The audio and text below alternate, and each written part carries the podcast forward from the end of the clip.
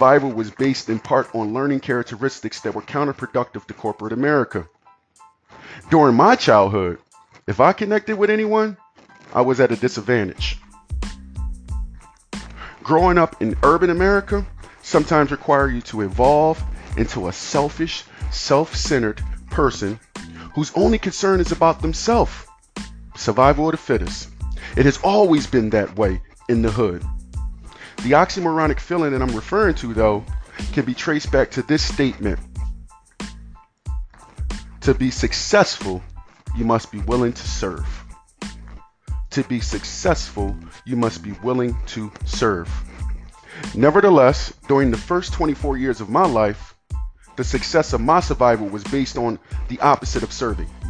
Fast forward into today, and I still find myself having to unlearn those characteristics that assured my survival until my potential allowed me to connect with people that helped me to change my zip code. Because entrepreneurship is about connecting with people and learning what their dreams are. I truly believed Zig when he said, You can have everything in this life you want if you will help other people get what they want. Helping other people reach their goals is the cornerstone for successful relationships and unlimited opportunities. It wasn't until I was able to establish that connection with myself and with my thoughts before I was able to hear the whispers of my purpose. Originally, my definition of purpose contacted me via YouTube. I still remember hearing Les Brown, one of the world's most renowned motivational speakers, as he wowed thousands in the Georgia Dome with his speech, I am the one. It didn't matter that he had been born on a floor in Liberty City, Miami. It didn't matter that he was labeled educational mental retarded. It was his collection of experiences that fed him with energy. It was as if the audience had never experienced anything like it. It was as if I could feel Les's pain, embarrassment, and determination. Les created a connection with the audience by sharing his story in terms of emotions. It was because of those emotions that the audience could relate to everything Les articulated.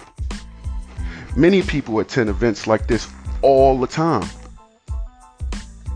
But those people that were there with Les, they experienced the event. They experienced the pain. They experienced the embarrassment and that determination that drove Les to become the person that he is today. So my point to all this is establishing connections in 2018. Establishing a connection with a person starts with having a sincere interest in who they are. And then you want to go ahead and tailor your conversation towards your personal experiences that create an emotional based connection that adds value to the person that you're looking to speak with.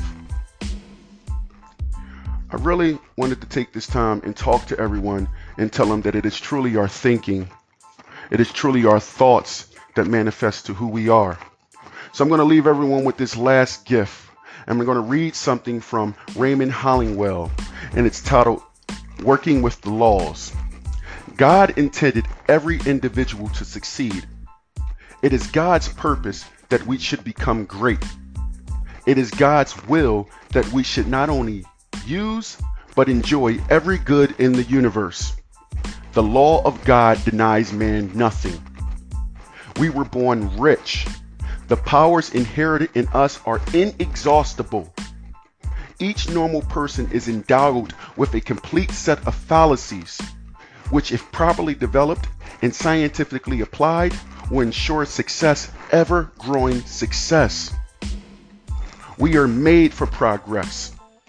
Everyone contains within themselves the capacity for endless development. Advancements into all things is the law great purpose.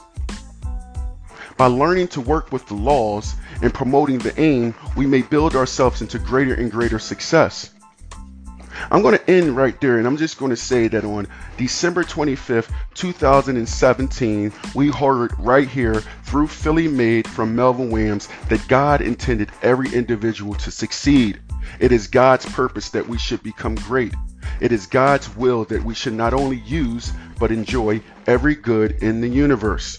The law of God demands denies man nothing. Once again, thank you very much for